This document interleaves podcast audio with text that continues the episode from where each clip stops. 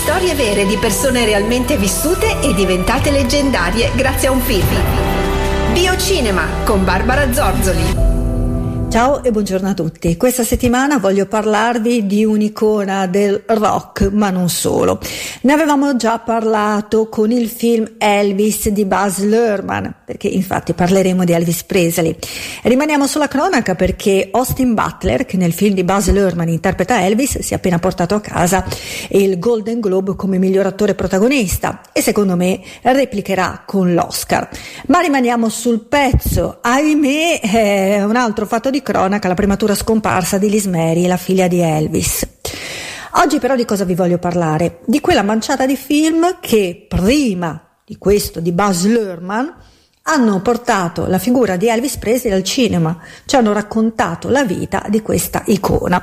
Partiamo con quello che io reputo il migliore. millenovecentosettantanove, il titolo è Elvis, il re del rock.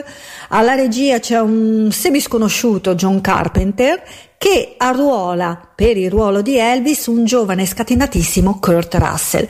Tra parentesi, Kurt Russell è nella vita un fan di Elvis e quando aveva dodici anni, quindi poco più che ragazzino, ha avuto modo di recitare accanto a Elvis nella pellicola Bionde, rosse e brune del millenovecentosessantatré. In questo film comunque Kurt Russell ha proprio quegli atteggiamenti e le movenze di Elvis. Recuperatelo perché è davvero emozionante. Altro film più recente, duemilasedici, a dare volto e corpo a Elvis troviamo Michael Shannon, che eh, è alle prese con Nixon, perché la pellicola, questo è il titolo, Elvis e Nixon, va proprio a fantasticare su quell'incontro presunto tra Elvis e Nixon, che il ventuno dicembre del millenovecentosettanta si sono appunto incontrati da soli, questo incontro segreto proprio nella stanza ovale, no, alla Casa Bianca, dopo che Elvis pare avesse spedito a Nixon una lettera di sei pagine con scritto: caro presidente, io la stimo molto e vorrei incontrarla perché avrei intenzione di diventare un agente del governo sotto copertura, bla bla bla. E questo film va un po' a fantasticare su come possono essere andate le cose.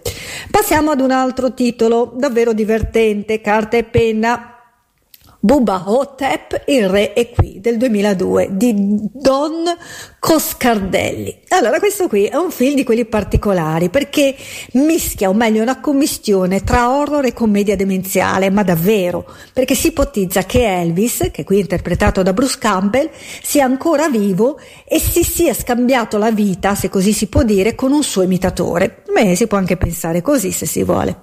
Chiudo con un consiglio, un altro film che di Elvis ve ne propone ben tre.